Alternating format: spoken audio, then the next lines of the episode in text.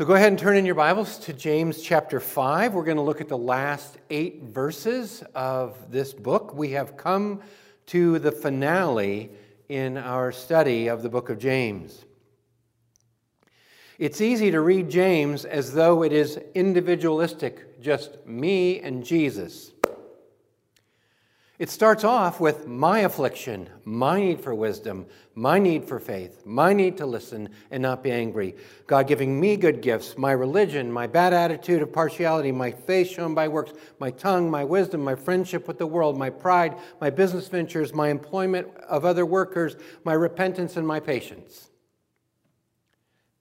Tell me that's not how you read it. I confess that's how I've read it in the past, like it's all about me. And I suppose if you do a speed reading of James, you might be able to look at it that way. But if you stare into the perfect law of liberty, uh, you will see a community of exiles living without power or privilege. That's how the letter starts to the 12 tribes in the dispersion. It is written to communities of faith. 15 times he uses the word brothers. That may seem like a formality or a salutation, but it's a familial term. You use it when you speak to a family, but not when you speak to an only child. Looking even more closely, you'll notice how much of this is directed uh, at relationships and your participation in community. Even at the beginning, he sets the tone uh, with the forms of the verbs he uses. You all count it all joy when you all fall into various trials. Even the most personal parts of this book are plural. The implanted word saves your souls, all your souls. Your true religion requires widows and orphans, members of the community in need and without privilege. Otherwise, you can't have true religion. It could hardly be more obvious in the second chapter when it starts in a meeting. You have a rich person walk into your assembly. It isn't merely whether or not you have an attitude of partiality, it's whether you act towards someone else inappropriately in the community. What are the works by which you show your faith? In chapter 2, verse 15, you have a brother or sister in need. And you don't have that without a community. I could go on and on because it is the community you, you set ablaze with your fiery tongue. It's the community that you bite and devour when you make war with one another and you're friends with the world. It's one another you grumble about or complain to. So, why do I make a big deal about this community? Because if COVID 19 did anything, it blew up Christian community. It became easy for spectators to step away, and it made it hard on servants. The pandemic not only made it harder to live with one another, it made it dangerous to do so. It made it socially acceptable to keep a social distance. It gave the government stamp of approval to living as an isolated individual. It may have worked to spectate in church, in the church of the past, but you'll have to participate in the church of the future. Previously, it was culturally acceptable to come and go as you please because it appeared that the organizing principle of the church was to come and listen to a speech on Sunday morning. In the future, though, you'll need to invest yourselves in a prayerful and pursuing community, as James suggests. Because every aspect of the life of faith is lived in a prayerful and pursuing community. This is what he says, beginning of verse 13 Is anyone among you suffering? Let him pray. Is anyone cheerful? Let him sing praise. Is anyone among you sick? Let him call for the elders of the church and let them pray for him, anointing him with oil in the name of the Lord. And the prayer of faith will save the one who's sick, and the Lord will raise him up. And if he has committed sins, he will be forgiven. Therefore, confess your sins to one another and pray for one another that you may be healed. The prayer of a righteous person has great power as it is working. Elijah was a man with a nature like ours, and he prayed fervently that it might not rain, and for three years and six months it did not rain on the earth. Then he prayed again, and the heavens gave rain, and the earth bore its fruit. Every aspect of a life of faith is lived in a prayerful and pursuing community. All of life is signified not only by the topics that you might find in the book of James that I listed earlier, but by the variety of circumstances that he lists here in this last part. All of them require a response of prayer. The supernatural community of which we are part, are a part prays and expects God to do something supernatural. It starts off with personal prayer. If anyone among you has misfortune, let him pray. If anyone among you, this phrase occurs three times in the New Testament, all of them in this passage. Note the clear reference to the community. He could have said, if you are suffering hardship, but he doesn't. He says, if any among you in the community, he emphasizes the community. James distinguishes this suffering from the illness mentioned in the next verse. Misfortune might be a good translation of this. It could be that you wrecked your car. It could be that you lost your job or had a spat with your spouse or underwent surgery or endured a financial setback. He has in mind someone for whom any number of a wide variety of problems may have happened. And the response is to pray. Thankfully, that's not the only thing that happens, right? Because if you're cheerful, sing.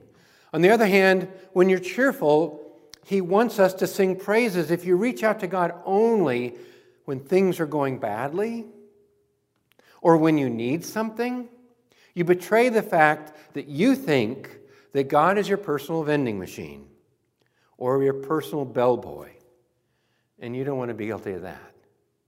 So sing praise. And when you sing praise, you give credit where credit is due.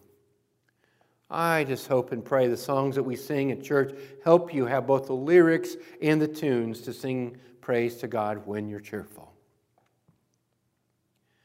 And then there's the third case now uh, that requires prayer. The first is when you have misfortune, the second is when you're cheerful. Now, when you are sick, call the elders to pray. Now, this assumes a few things.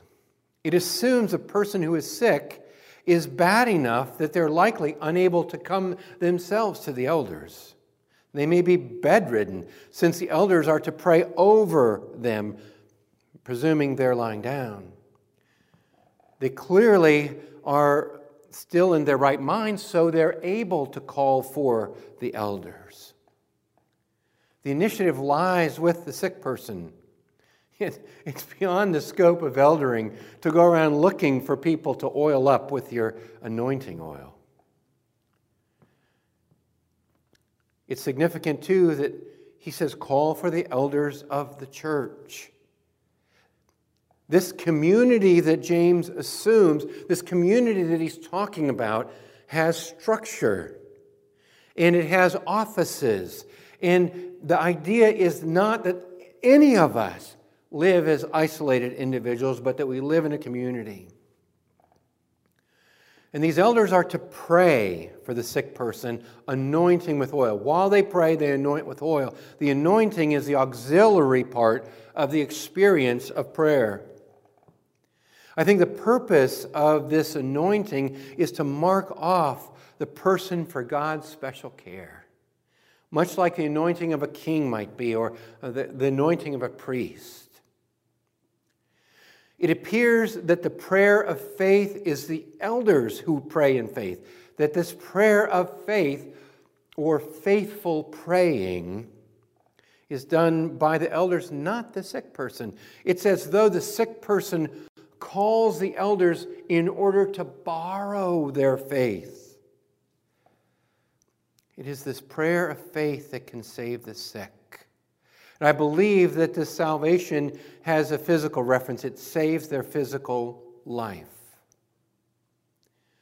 I want you to notice as well that the emphasis is on the Lord. The Lord will raise him up. You anoint him in the name of the Lord. The prayer of faith is faith in the Lord. The Lord gets the credit for the healing. And I probably need to add a couple other things as well. This passage says nothing about a gift of healing. Healing, the healing is not part of the office of elder. The Lord heals, the Lord raises up. And he is, of course, free not to raise someone up. He is, after all, the Lord. In addition, it doesn't look here like someone or the elders need a certain amount of faith to make the healing happen, as though if you have this much faith, you won't be healed, but if you get just a little more, you'll be healed. There's nothing that suggests an amount of faith has anything to do with this experience. Let him call the elders and uh, let them pray over uh, him, anointing him with oil, and the Lord will raise him up. My first experience of this happened um, when I was a, a, child, really. A young man in my parents' youth group uh, went away to college and then developed some kind of cancer. And I can only remember a few of the details, but the church had a prayer event of some kind for him. And his next visit with the doctor uh, showed that the cancer was completely gone. And I'd never seen anything like this before, and it made an impression on me. And along those lines, uh, as a pastor, I've prayed for many, many people and seen some of them recover miraculously. I've even prayed for people and said to myself, oh, this will never happen, only to see the Lord heal them anyway. Because the Lord will raise them up, and it is the Lord who deserves the credit. Healing is not about the strength of your faith, it's about the strength of the one you have faith in. It's not fundamentally about gifts or a gift of healing, but about the Father of lights from whom every good and perfect gift comes. Note, too, the spiritual aspect to this physical healing. It, it, it, concludes with saying the sins, if they've done them, will be forgiven. The healing will be complete, body and soul. So there is both a physical and spiritual component to this healing. Then he says, Confess your sins to one another and pray for one another that you may be healed. And here again, the community aspect of this is unmistakable. There is no Jesus and me here. In fact, it appears to be the most reliable, most trustworthy of communities that you're participating in because you can confess your sins to them.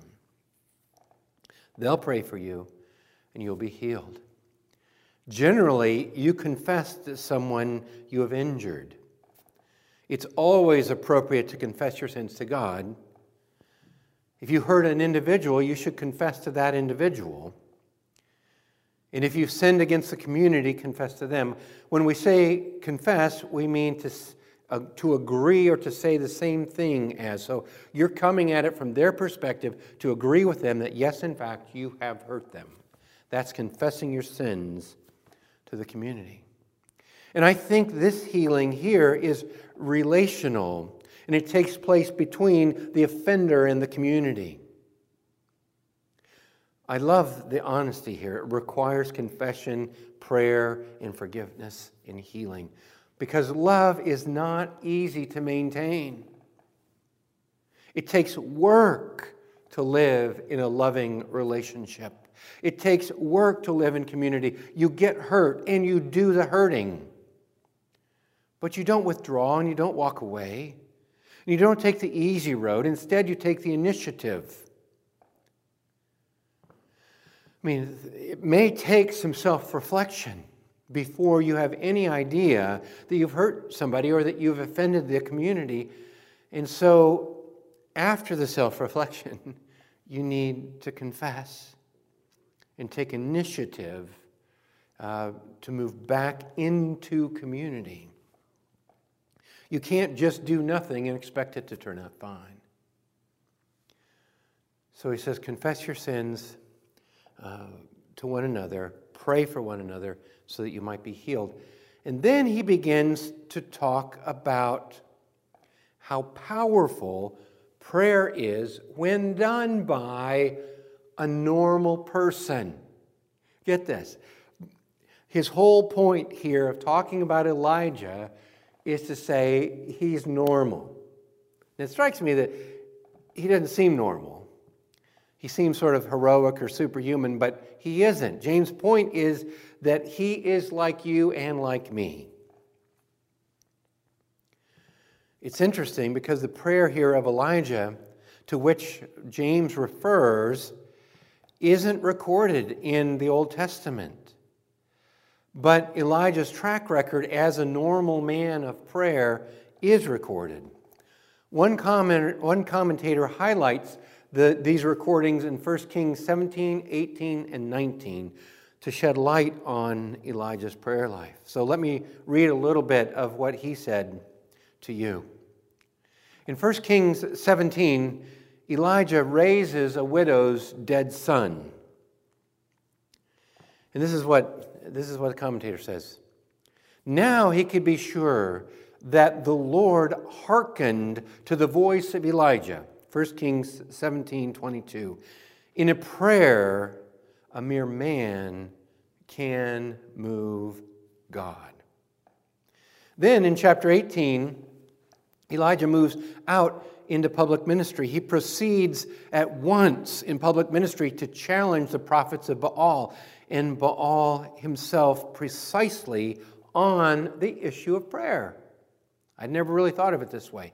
Each party is to call on the name of its God. And the God who answers by fire, he is God. It is not the marvel of fire that's the central point. The fire is incidental to the sort of test Elijah proposed a sacrifice which needed to be ignited. The point is this which of the contestants, Baal or Yahweh, can answer prayer? To this extent, Elijah is supremely the man of prayer. He is ready to allow the whole issue of the reality of God to be decided by one factor there is a God who answers prayer. When we come to chapter 19, we move into a different scene altogether. Elijah is in the throes of exhaustion and depression, and he prays to die. But he doesn't die. You, you may remember how his life does end, though, right? He is ushered away in a flaming chariot. This prophet who prayed to die is one of the few people who never did. Once again, the truth is borne out that a mere human prays and the results which follow only God could produce. Then, in connection with our passage, 1 Kings 17:1 quotes Elijah as saying that there will be no rain except by my word. And before the actual onset of the rainstorm, which broke the long drought, Elijah is pictured crouching low on Mount Carmel. James reveals to us that the word of 1 Kings 17:1 is to be understood as the prophet's word in prayer, and that the crouching position is that of a prayerful suppliant. The drought and the rain both came because Elijah prayed. This is such great encouragement. Uh, the original text of this says literally, it wasn't that he prayed some super prayer, it just says, with prayer, he prayed. Or praying, he prayed. And the meaning is not his fervency or his frequency or the, the greatness of his prayer. He just prayed. That and nothing more. Another author puts it correctly when he says, not that Elijah put up a particularly fervent prayer, but that praying was precisely what he did. The general truth which James is drawing out of the history of Elijah is expressed in verse 17 human prayer, divine results. Period. To withhold rain is something only God can do. Verse 18 draws it out a little farther. Prayer operates even in the apparently fixed laws of the natural order. It can master the forces of heaven. Prayer is also the key to earthly blessing and fruitfulness. God the Creator orders the life of the world in light of the prayers of His people. So we're encouraged to pray from Elijah. The immediate context, verses 16 through 18, is verses 13 through 18. In a word, James urges that all life should be lived with immediate reference to God, bringing its joys to Him in praise and its sorrows to Him in prayer. The contrasting states of physical ill and spiritual ill are undoubtedly meant to embrace every distress which may come our way. In fact, there is no situation in which prayer is not the proper Christian response.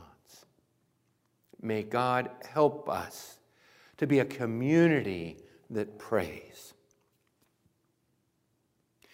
And then he continues. These are his last words in this letter, verses 19 and 20. My brothers, if anyone among you wanders from the truth and someone brings him back, let him know that whoever brings back a sinner from his wandering will save his soul from death and will cover a multitude of sins. This life of faith is lived in a prayerful community and it is lived in a pursuing community. We note again his terminology. He says, My brothers. He has the family in view. This is the way the family or the community operates. They pursue one another. In addition, he, he, he goes back to his refrain anyone among you. And he points us again to the community that cares and pursues. And so there is a stated problem here. The problem is someone wanders from the truth. Wandering from the truth is to act in such a way that you're not living by the truth. It's not merely that you have intellectual deception or some postmodern relativism. It is a lifestyle not in accord with truth. This should be no surprise, right? Faith, for James, is not an intellectual thing either, is it? It is made manifest by your works. Faith is a faithful response to God's character and covenant promises. James is intensely practical. He doesn't have time for vaporous ideas. He is a man of action. And so, just like faith is action, so also is the problem of wandering from the truth. That is something you do in action. The, that's the problem. The solution then is someone pursues and turns him around from the error of his ways. And I have to say, this involves, first of all, noticing. Noticing that a brother or a sister is wandering. You notice first, and then you take initiative. And you pursue the one who is off course. And so there's someone who's wondering, and there's someone who pursues. But it's interesting to me that pursuing is not the command, that the, the force of these two verses rests in the start of verse 20. Know this. The command is for you to know this. Whoever brings him back saves his soul and covers a multitude of sins. That's what you need to know. That's the command. You must know this. So the command is one of encouragement. Be encouraged. Know that if you go, it could make an eternity of difference. Your initiative, your pursuit will have an eternal effect. I mean, wow. What a note of eternal hope this book ends on. If you invest in your community, if you put yourself out there, you may be the agent that God uses to do his saving work in the soul of someone who is walking down the wrong road. Think of it. That is amazing. I mean, so many of us think that we should wait for other people to come to us. But here he's talking about a community that pursues one another. So that no one really is sitting around hoping that someone will come. And then he says it covers a multitude of sins. And that's what love does. That's what we're talking about. 1 Peter 4 8 says, Love covers a multitude of sins. Love is what builds this community up.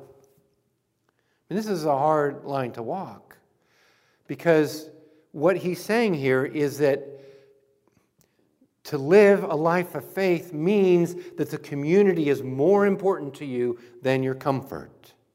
In whatever inconvenience you experience in the pursuit of someone else, this is the encouragement, it is worth it. It is worth it to pursue relationships with other people. I think, in addition, it's fair to say that some of the sin that is covered when somebody rescues somebody else uh, from the, their wandering is sin that may be perpetrated against the one who's trying to do the rescue. The soul that is acting out of a lie seldom loves to be confronted and may, in fact, lash out and be hurtful and may make it miserable for you to be the one to show them love. But know this your initiative covers a multitude of sins. You might not even do it perfectly. You might be awkward when you go to try and help. And guess what? Your love, your initiative will cover a multitude of sins, theirs and yours. And you may even save their soul from eternal ruin, and it will be eternally worth it. I mean, this is beautiful. This is a beautiful place to end, I think. This kind of praying and pursuing community may be inconvenient, but I want you to know the future depends on it. We grew accustomed to gatherings where we could be spectators during Christendom. Christendom was when Christians enjoyed cultural advantages. But we will need this inconvenient kind of community post Christendom, when we are outnumbered and outgunned. We'll need people who will pray for one another and pray with one another. We'll need people who will pursue one another. The mission of Jesus and the journey to the heavenly city can only happen when a community takes seriously its privilege and obligation to pray for one another and to pursue one another in love. This is the mission of Jesus. And it's the mission of Jesus that he is still on. He is still praying for you. Can you fathom that? Not only did he pray for you when he was physically on earth, which is what John 17 says, Scripture says he is now at the right hand of God making intercession for us. Romans 8 34. Your pursuit, your prayer is the mission of Jesus. Your pursuit of those who wander from the truth is exactly the mission of Jesus was on when the Son of Man came to seek and to save the lost. Luke 19:10. This morning, we are going to celebrate the success of Jesus in his mission. Think of it. Jesus left us a celebration, one we even name after our community, right? We call it communion. It is meant to be one of the hallmarks of the community and the rituals of the family. We celebrate and remember the mission of Jesus to rescue us. And we remember the success of that mission that puts us into community that is called a church. And so it's appropriate to remind ourselves by way of a family meal that we are a community that is surrounding Jesus at the center in a community that is following Jesus, just like they did in that Last Supper.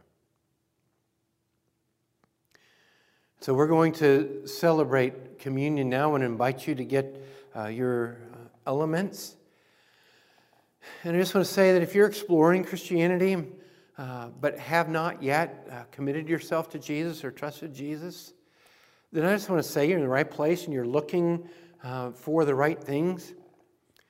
Uh, but this communion uh, celebration is really not for you. It's for those who can look back with thanksgiving that Jesus has, in fact, saved them from their sins.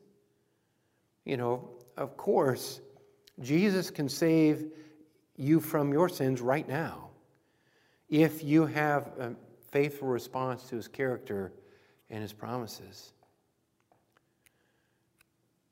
And so, if Jesus has rescued you, I want to invite you to join me in remembering the success of his mission when he rescued me, when he rescued you, when he forgave my sins, when he forgave your sins, when he forgave our sins.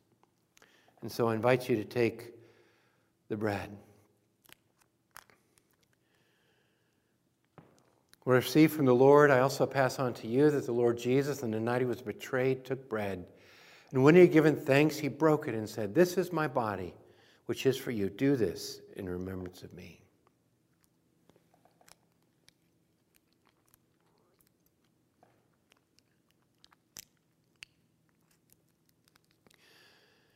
In the same way, after supper, he took the cup, saying, This cup is the new covenant in my blood. Do this as often as you drink it in remembrance of me.